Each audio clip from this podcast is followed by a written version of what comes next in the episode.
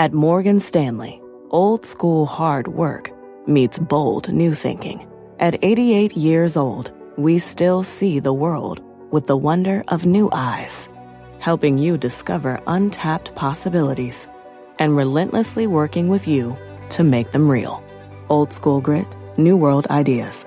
Morgan Stanley. To learn more, visit morganstanley.com slash why us. Investing involves risk. Morgan Stanley Smith Barney LLC. This is Squawk Pod. I'm CNBC producer Cameron Costa. Today on our podcast, taking stock of all the players eyeing Microsoft's potential deal with TikTok, from other international tech companies to the U.S. government. On Wall Street and banker parlance, by the way, they call that tipping the waiter, but I don't think we've ever tipped a government uh, for a transaction. Former Starbucks CEO Howard Schultz is pushing for long-term support for small businesses affected by the coronavirus pandemic. It is no longer a crisis. This is a five-alarm emergency in which I believe all roads should lead to small business relief in any stimulus package. Those stories plus Apple's race to $2 trillion and it's back to school season. But this year, parents are adding more than just school supplies to their to-do lists. The fact that parents are going to be struggling with how to facilitate remote learning while also working, this affects employers. It's Tuesday, August 4th, 2020. Squawk Pod begins right now. Good morning, everybody. Welcome to Squawk Box here on CNBC. I'm Becky Quick, along with Andrew Ross Sorkin and Scott Wapner. Joe is out today. Scott, welcome. Was that really your first day to be doing this from home yesterday? It was. It was. Took a little while to get used to it, certainly at think? the beginning, but now I feel at home, literally, and that's where we are. Cheers. So to speak. Welcome. First up on today's podcast, tech and the platform that's finally got adults talking, TikTok. Tech stocks have been on a tear. Salesforce, Microsoft, and Facebook all hit record highs this week. But leading the charge is Apple. Last Friday, Apple gained over 10% in one day. Yesterday, the stock closed at an all-time high, and now Apple is just a few percentage points away from hitting a $2 trillion market cap. The golden number to get it there? $467.77 a share. And it looks like Apple will hit this milestone before its 4 to 1 stock split goes into effect at the end of this month. The other tech companies in the headlines this week, TikTok. Beloved by teens, commonly misunderstood by adults, and now a chess piece in international business and diplomacy. Here's Andrew Ross Sorkin. We've been talking TikTok and Microsoft and all of what's happening in Washington. Well, CNBC's own Eunice Yoon reporting now that it's not just Microsoft, but two other tech firms that are in talks with TikTok's owner, ByteDance, over a possible sale. Meantime, President Trump said yesterday he was ready to approve a purchase of the U.S. operations of TikTok. But then he said he's only willing to do it if the government receives a lot of money in exchange. Listen to this. Whether it's Microsoft or somebody else, or if it was the Chinese, what, what the price is, the United States could, should get a very large percentage of that price because we're making it possible. Without us, you know, I use the expression, it's like uh, the landlord and the tenant. And without the lease, uh, the tenant doesn't have the value. Well, we're sort of in a certain way the lease. We make it possible to have this great success. TikTok's a tremendous success, but a big portion of it's in this country. So from the sale directly. It would come from the sale, yeah. Whatever the number is, would it would come from the sale. On Wall Street and banker parlance, by the way, they call that tipping the waiter but I don't think we've ever tipped a government uh, for a transaction. President Trump said he told Microsoft CEO that a very substantial portion of the price is going to have to come into the Treasury of the United States because, quote, we're making it possible for this deal to happen. I was on the phone, by the way, with uh, the, you know, people involved in this transaction, deal teams on all sides who heard that yesterday, couldn't really even make sort of you know, heads or tails of what the president that? was saying. How exactly would you pay the government? What would that look like? Could there be a formulation where ultimately you come to some kind of transactional agreement and then you announce that you're making some kind of infrastructure investment in the in the United States or you're going to create some kind of j- jobs. I mean, literally, this is the conversation that's happening inside the room I, among these believe, companies. You know, if, if, we if we created some well, amount of companies, would that yesterday. would that do it? It's, it's I, unbelievable. What did you say? When I first heard it reported yesterday, I, when I first heard it reported right. yesterday, I thought, oh, he's just saying this stuff off the cuff. He doesn't really mean it. Then I saw what he actually said, and I thought, wow, he does mean it. I don't even know how you could possibly, as, as somebody who's working on this deal, come up with anything that makes any sense. And Steve Ballmer, er, Steve Ballmer was with us yesterday and said, as a shareholder, as the, the top shareholder in Microsoft, right. he would love to see this deal get done at the right price. I think it's an exciting proposition for Microsoft. Uh, obviously, it depends on the price. Price is important, and as well as whatever restrictions uh, come with it from a government perspective. But I think it's an exciting avenue for Microsoft to really increase its consumer base. I don't know how you figure out any sort of pricing or right pricing when you have to then go in and add some significant number on top that you'd be paying to the U.S. Treasury. Well, what I think what I think is going to happen is because this is a bit of a valuation game um, and I hate to say we're going to be using Trump valuation, but I think that what's going to happen is they're going to effectively uh, create a higher valuation for the overall business, then kind of create something where they can say we're giving you something and that ByteDance is giving it. That's the other important part. Uh, the view, at least from what I understand internally among these groups, is that the money has to come out of China, not out of a U.S. company. So you're going to have to make it appear, whatever, the, whatever it is that you're giving, it's going to have to appear that China is not getting it. Part of that's because Peter Navarro and others don't, frankly, want U.S. money, you know, 10, 20, 30 billion, 40 billion dollars ending up in the hands of China for this. So there's so many sort of back okay, and forth China pieces. has already weighed in. Did I you guys, I mean, did you guys hear how crazy, China has already crazy. weighed in on this today? That China has weighed in yes. on this today through some of the states media, uh, where they are saying that you know the U.S. is basically stealing this and, and trying to do, take off with this. That it's a rogue nation now at this point. So the idea that you are going to come up with something that satisfies the Trump administration and at the same time satisfies right. Uh, the the communist government in China, good luck with that. I, I mean, this is they're going to get caught in between the two situa- the two with this because even though China may not you know necessarily be looking for some of the same angles. It's not going to say, okay, it's okay for the U.S. to come out looking like this and stealing our company, and don't worry about it, CEO of TikTok, uh, you know, or, or ByteDance. Don't worry about it. Uh, we'll live with that sort of a kind of a slap in the face.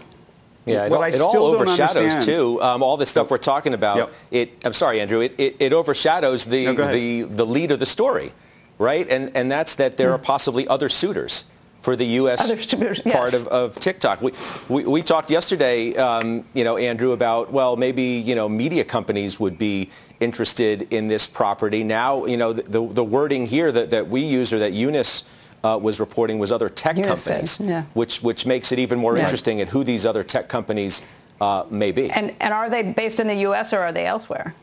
Well, I think yeah. it would be very, I, I would imagine it would be very hard for a Google or an Amazon or an Apple, et cetera, to try to buy this company, given the, the, the antitrust pressures on them. I think my understanding was that the White House preferred, they liked the Microsoft choice uh, from a regulatory perspective. So it's all very interesting. By the way, the other piece of this, and this is the part I really don't understand, if you're Apple today, you know, we're talking about this $2 trillion market cap that keeps going up and up and up. Given the, mm. given the China risk, now, now maybe, look, they, you know, Foxconn's employing hundreds of thousands of people, if not more, that are making these phones. So maybe they can't just say to Tim Cook, good luck to you. But I would think that there would be risk if, if we do this to a, to a TikTok. What kind of uh, backlash, reciprocal, uh, you know, backlash is China going to have for some U.S. company yeah. that's doing business there? Well, that's the part I don't understand. The, the same, and not built into any of the stocks the, the right same, now. It, it's, it's no different than the same conversations we were having during the depths of the, the trade war, right? We had these same conversations. You know, if, if we push too hard, if the tariffs are too punitive, companies are, are companies like Apple the ones that are going to face the, the pushback or the retaliation in some way. And I, I, think it's fair to say that that, you know, that never really came. Back to these two tech companies. I mean, she didn't say where those tech companies were based. And, right. and I wonder what the U.S. would do with that if it, if it was being pursued by a company, another technology company not based in China, but not based in the United States either. How would CFIUS see something like that? And would they still threaten to, to turn off the, the app in the United States if it was not a U.S. company? Next on Squawk Pod, Howard Schultz, former CEO of Starbucks, is speaking up for small business. If we continue down this path, with no significant stimulus. We estimate that between 35 and 45% of the 30 million small businesses in America will begin to permanently close by Labor Day. We'll be right back. What's on the horizon for financial markets?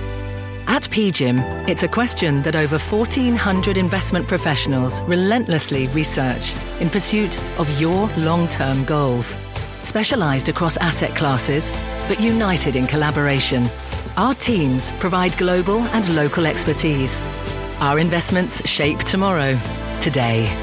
Pursue your tomorrow with PGIM, a leading global asset manager.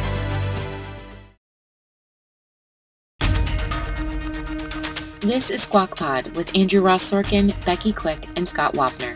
Here's Andrew. The biggest issue right now for the economy and for millions of Americans is the fate of the next federal stimulus package. Congress has been unable to strike a deal even as emergency benefits expired last Friday. Yesterday, more than 100 current and former CEOs from companies like Starbucks, Merck, Walmart, uh, Alphabet, and so many others uh, made a call to action, signing a letter to top negotiators asking for urgent aid not for their own businesses, but for small businesses. The CEOs say there could be catastrophic results for the economy if those businesses are allowed to fail. We're joined by the man who organized that letter to congressional leaders, former Starbucks chairman and CEO Howard Schultz. Howard, thank you for joining us this morning. Uh, want to talk about this letter, uh, what it took to put together, and, and, in particular, how much money at this point you think we're talking about?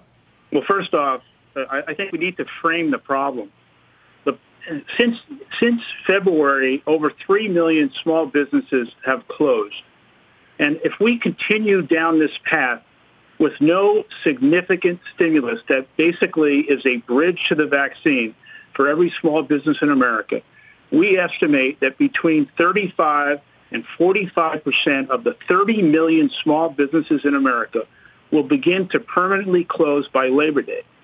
Now, this situation will have such a significant catastrophic effect on the economy, and none more so than the fact that so many of these businesses are owned and operated by minorities and African Americans. And so it is no longer a crisis. This is a five-alarm emergency in which I believe, and I think the 100 CEOs who signed this letter in support of the Restart Act believes that all roads should lead to small business relief in any stimulus package that Congress approves. So what are we talking about here? In this letter, you write federally guaranteed loans is what you want at favorable terms that will enable small businesses to transform and sustain themselves through 2020 and well into 2021. Support must last longer than just the next two or three months. And that's really a signal, I imagine, uh, in terms of the timing that people now think we may or may not have a vaccine. So this is going to be longer than a, than a lot of us want. But what is it? But in terms of dollar terms, what do you think that looks like then? Well, let me just be clear because what you just read is very important to make sure people understand. This is not a bottomless handout. This is low interest money federally backed by the government that will be paid back over time. However, I do believe that the businesses facing the most dire consequences in terms of their inability to survive should be given forgiveness at certain points. But we are probably talking about the kind of money that is close to a trillion dollars. Now, as, as large as that sounds, the, the, the economic shortfall of not doing this is much, much greater. And if you just do the math, not only are we talking about small business across the country closing, but we're talking about massive levels of unemployment. In addition to that, and this is really critical, the municipalities across the country, every city and every state is facing insolvency in terms of their budget. If these businesses close, the tax revenue alone is so significant. And so the ripple effect on this is not just the business itself, it's also the social fabric of every community. These are mom and pop businesses, these are restaurants, these are beauty salons, these are the lifeblood of every community. America will never look the same, and these businesses will permanently close and never reopen. And so this is not a time for, for politics. This is really a defining moment of how bipartisanship and American capitalism can benefit the American worker, small businesses, and the American people at large. This is so vitally important. Let me restate this. It's not crisis anymore. We are on the clock. And in fact, that 100 people could have had many, many more if we had the time. And it wasn't just CEOs of Fortune 500 companies. It was small businesses across the country. And so when you're looking at the fact that small businesses represent approximately 44% of, of private uh, sector workers representing 44% of the GDP, this is a, a such a nothing has ever been like this in American history that we can look, be looking at the wipeout of every small business in the country over the next couple of years. And if I can explain very easily, these businesses do not have the cash to retrain their people. They don't have the cash to buy inventory. They don't have the cash to buy rent. It's it's very and it's not not a big business that would month to month, and they are desperate right now. And a week is like a year to them. And the small businesses that I hmm. talk to are in such dire condition Hey, hey Howard, I, I, think a big part of the question, no, uh, no argument that this is a, an emergency for small businesses everywhere, but I, I, think part of the question for lawmakers has to be how do you define small businesses and, and how do you go about giving these loans? I mean, we, we had a, a, restaurateur who owns 60 restaurants across the country yesterday who says he needs more money in PPP. His business has gone from being at about 75% of normal rates in June to about 50%. He said he can't survive with that. He obviously has a lot of employees. And by the way, he doesn't just want loans. He says he'll never be able to dig out from under that. He wants loans that will be forgiven if he keeps these people employed. What do you say to somebody like that? Well, what, what I say is that these businesses are now operating at approximately 50% of revenue since they've reopened. And so they, they can't survive. The, the question you're asking is the right question. I understand that. But the, the, the solution has to be the fact that we, we as a country, uh, the leaders in Congress just can't let these businesses fault of their own. But let me restate, we're not asking for free money. This is money that will be paid back over time but if this gentleman's business is one of those businesses facing a dire situation, then perhaps those businesses and those loans should be forgiven. But when you look at what PPP was designed to do and it was well intended, it, it did not fit the bill.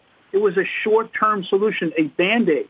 We need a long-term bridge to the vaccine that saves the economic security of every small business in America. And it's not just the business, it's the social fabric of every community. And the fact is that you've got a Republican from Indiana, a Democrat from, from Colorado. 47 senators have signed this act right now. This is bipartisanship at its best. This is the centrist vision that I had when I was thinking of running for president. But this is so vitally important right now to remove the politics and get this done. Howard, it's Scott. Good morning to you. If you were a small business today, if you were, say, in the early days of the, the Starbucks years and you were facing the kind of issues that you're, you're dealing with today and other small businesses are, are dealing with, what would you do? H- how would you handle the, the, the, current the crisis when it pertains to your employees? How do you think about that as a small business owner yourself at one point?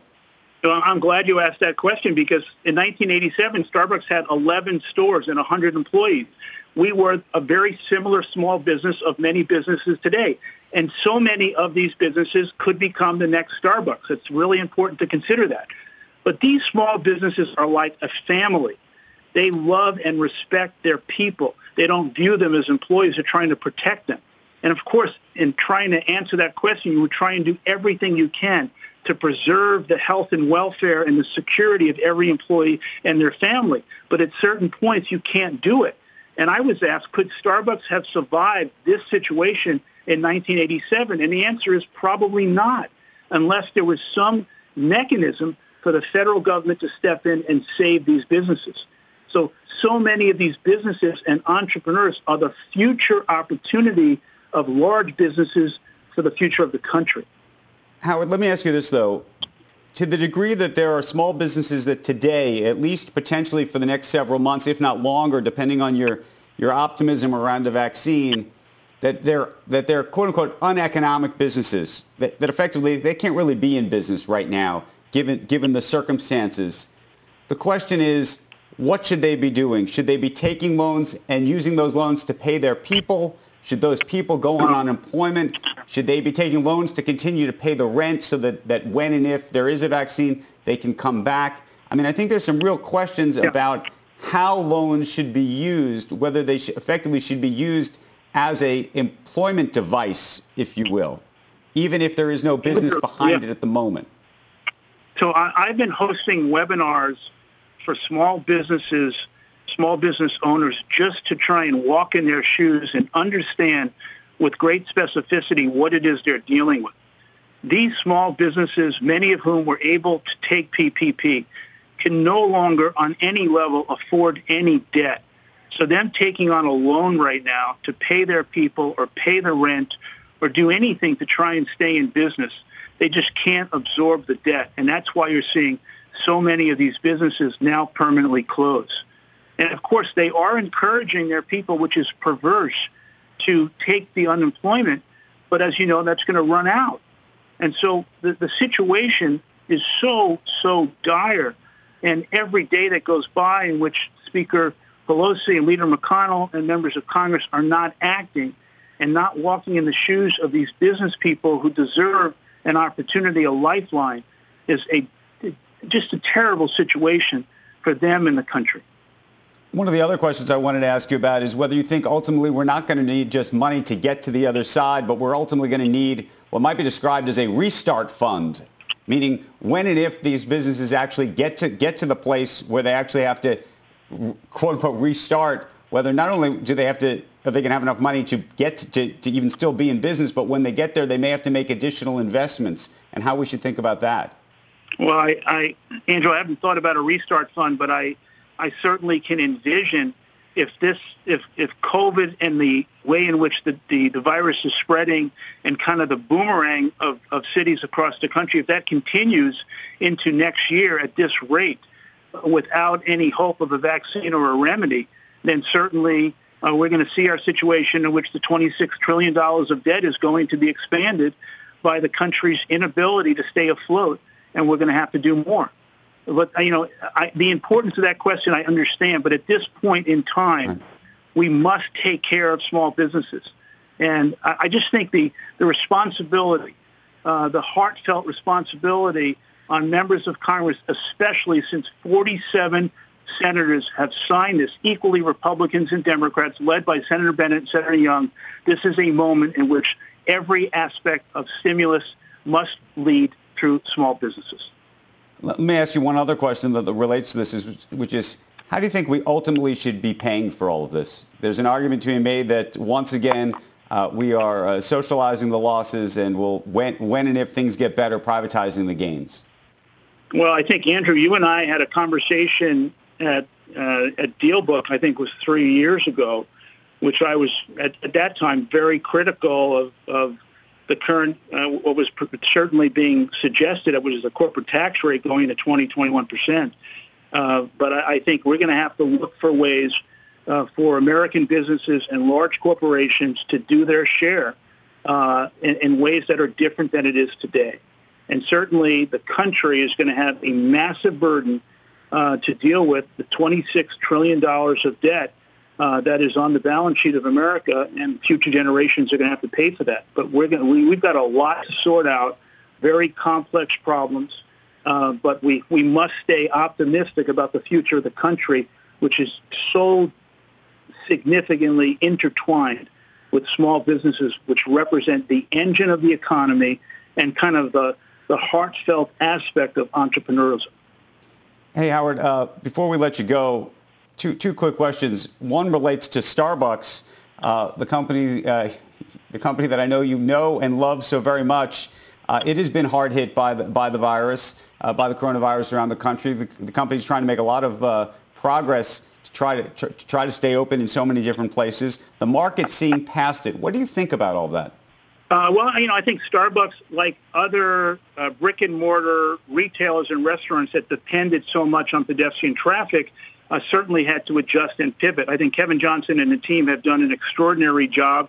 The business, in terms of the last conference call, I'm, I'm no longer operationally involved, but certainly listened very carefully the company is uh, really coming back very strongly. And I think in terms of the stock price and the market cap of the company, from my point of view, it's dramatically undervalued and long-term shareholders will be rewarded. But Starbucks, uh, given its uh, national footprint, uh, how well the company has come back in China, uh, these are still early days for the growth and development of Starbucks, and long-term shareholders will be rewarded.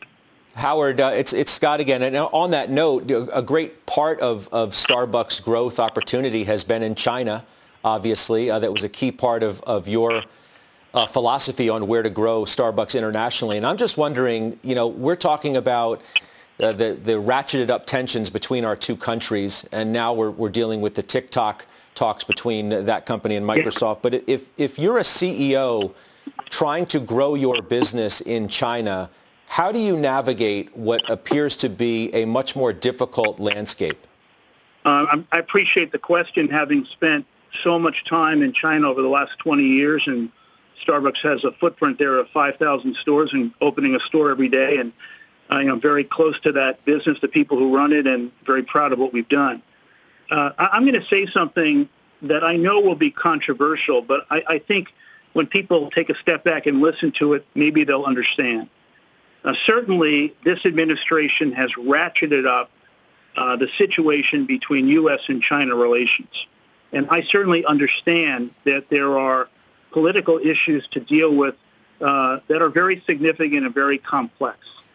I always viewed Russia as an enemy of America, but I always viewed China as a competitor, not an enemy. And I think the country and the United States government and certainly business leaders would be so much so well served if we were able to bridge the gap and recognize that China and the U.S. are going to have to create a co-authorship of how do we live together, recognizing that we are fierce competitors, uh, that we have differences in the way we govern, uh, we have differences in politics, uh, but the world would be much better, much safer, and the economy globally would be much better served if America and China could create an opportunity for us to work together. And I, think that over the last three years, unfortunately, uh, that has not been the case. I, I do understand that there are significant issues. Don't don't misunderstand me.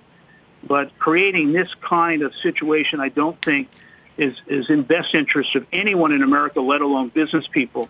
But certainly the American people would be better served to try and understand how we can get along with China as a significant competitor, not an enemy, Uh, where, uh, where I believe that Russia is a very different story and an enemy of the country.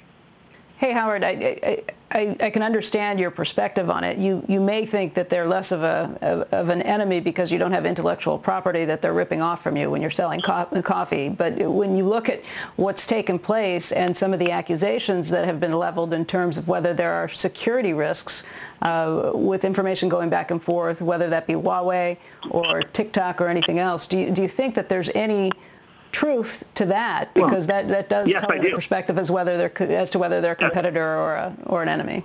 No, I, I, I certainly do agree with everything you just said, and that is why, from my perspective, we would be better served to address those issues and solve those problems if we approached it in a different way. But I certainly agree with you. And don't put me in a box and think because I I run a coffee company that I don't understand and not sensitive to the issues of piracy and intellectual property. I certainly do. Uh, but I don't, I don't think the way in which we are going to achieve our objectives is the current way in which we are negotiating or dealing with that country.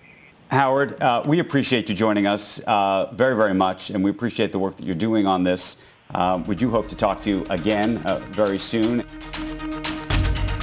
Coming up on Squawk Pod, it's back to school season, but parents are concerned about much more than school supplies. COVID really drove a tank over a crumbling infrastructure. We never built a system that works for working parents.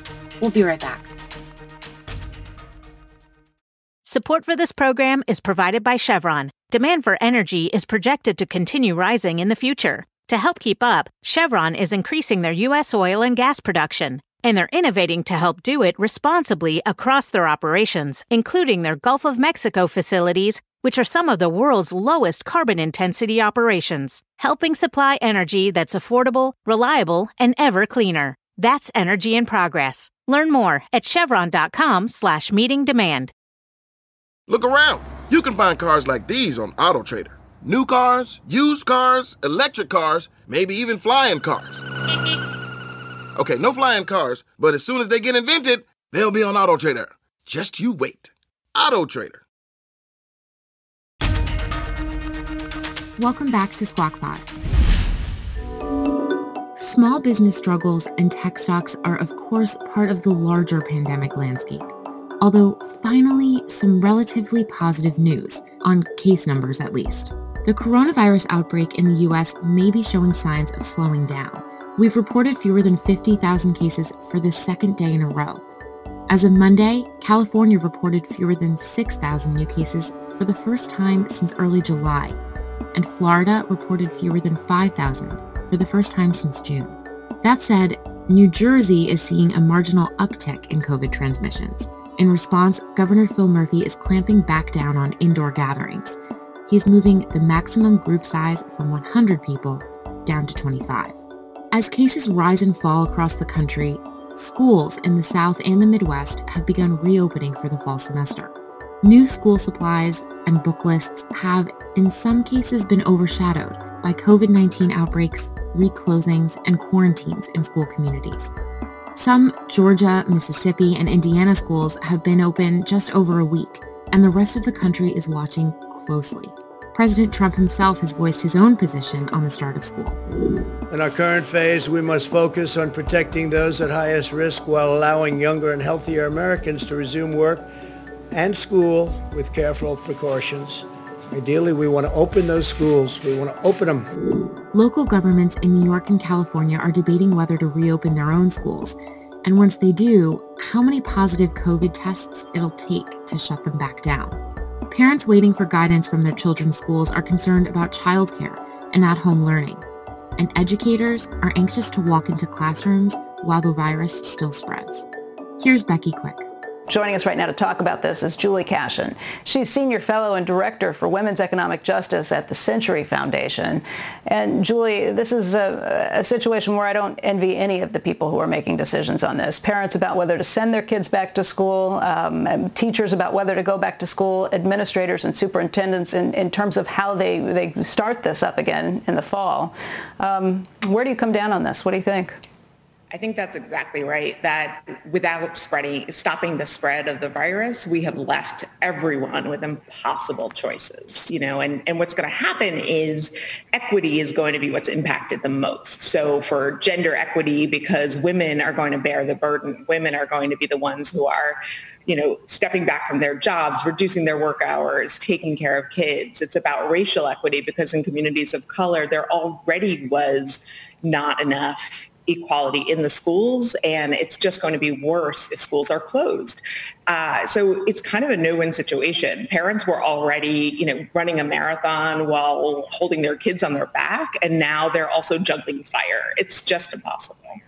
Yeah, I think a lot of us had been looking at this like if we can just get to the summer, next year is going to be fine. The fall season will will uh, bring us back to a more normal life, and and the closer we get to it, the less and less it's looking like that. A lot of schools are choosing to open though in person and then offering um, online learning for the people who who don't feel comfortable going back. Is that a fair trade? Uh, I think it's a really tough choice even then. I think the biggest thing we need is a significant federal investment. This should be our number one priority. The fact that parents are going to be struggling with how to facilitate remote learning while also working, this affects employers and has major ripple effects for them. You know, we should be investing everything that's needed and then letting local communities get creative and figure out the solutions that work best for them. Yeah, Julie, hi. It's it's Scott. It's nice to see you this morning. Hi, the, Scott. the Wall Street Journal is out with an opinion piece this morning that I wanted your uh, your own opinion on when it comes to how teachers should be handling all this. They say, "quote Teachers are teachers unions are using COVID-19 as a political weapon, and they call this." This push for more money, political extortion. Those are their words. How should teachers handle this, and how would you respond to what the, the journal op-ed is saying this morning? If you think about political extortion, if you look at what the what Congress has passed so far, so much money, billions and billions of dollars have gone to bail out industry. Teachers are getting the least, right? Teachers are, are not paid enough. They already spend their own dollars for school supplies, right? Are we going to be asking them to buy masks and PPE and cleaning supplies too? That's not fair. You know, we're we're not treating teachers the way they deserve to be treated. And teachers are also parents. So they're struggling with how do I go to work and also care for my kids. Teachers are caring for their loved ones who are aging too, and they don't want to bring this virus back into their own homes. So I think we need to be centering teachers and the needs of teachers and thinking about how to make this a more equitable solution. Do, do you think we're at risk I mean, of, of mass teacher strikes once, once schools try to reopen? That, that's really what this issue uh, leads to. I think if we are, it's because teachers and schools and the needs of families have not been put first, right? We thought about what do we do about opening bars before we thought about how do we sell for schools and childcare. And so, you know, I think if people are rising up I totally understand why, because we are not prioritizing the people we should be prioritizing. We're sending everyone out on their own. We're saying it's every family for themselves, every school for themselves, every teacher for themselves. That's not what this country is about. We should all be coming together to come up with the collective solutions that we all need. Hey, Julie, I have to admit, I, I don't know what the solution is. I, I, I, hear what you're saying about teachers who have kids at home that they're caring for and may, maybe elders that they're caring for too. But how do we get to the point where we have care solutions for their kids so they can go back when the teachers don't want to go back either. I mean, it just, you know, it's this chicken and egg kind of intractable position. And I, I, have to admit, I've gone round and round in my head. I, I'm not sure how to fix it. I'm right there with you. I don't know what we're going to do with our first grader in the fall either. So it's a problem that we're all facing. But, you know, part of the problem is that we, COVID really like drove a tank over a crumbling infrastructure. Like we never built the bridge. We never built a system that works for working parents. We never figured out how do you work and also care for kids. And so now we're just reaping what, you know, what we sowed. We, we are coming to the, wow, this is really impossible. So we need to think about what are those building blocks? How do we put the significant public dollars behind childcare, behind equity in schools, behind our teachers, behind our childcare providers, and also do things like paid leave for all so that parents have more options and that parents don't feel like it's on them to solve for themselves. Yeah, parents feel like it's on them to decide it for themselves. Every school district feels like it's on them to try and figure this out. I think we're all going to kind of feel our way through this um, as it gets a little uh, deeper into the fall and, and, and, kids really go back to, to school in, in mass. Anyway, Julie, thank you for your time today. Uh, we appreciate your thoughts. Thank you very much. That's the show for today. Thank you for listening. Squawk Box is hosted by Joe Kernan, Becky Quick, and Andrew Ross Sorkin weekday mornings on CNBC at 6 a.m. Eastern. To get the smartest takes and analysis from our TV show right into your ears, subscribe to Squawk Pod wherever you get your podcasts. We'll meet you back here tomorrow.